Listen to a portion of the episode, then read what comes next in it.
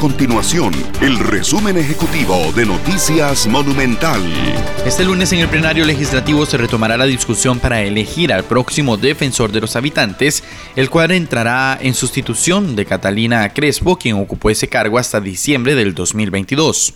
Para el pasado jueves se esperaba el nombramiento, sin embargo la discusión se extendió y no se pudo llegar a una votación.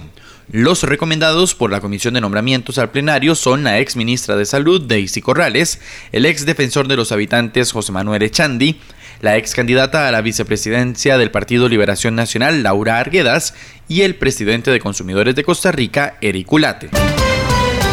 El Hospital San Juan de Dios implementó para este 2023 un plan piloto para realizar operaciones de reducción de estómago con un proceso menos invasivo y de forma ambulante. Este procedimiento solo se realizaba de forma privada y era poco accesible, por lo que desde el área de gastroenterología del centro hospitalario buscan poder brindar el servicio a más personas.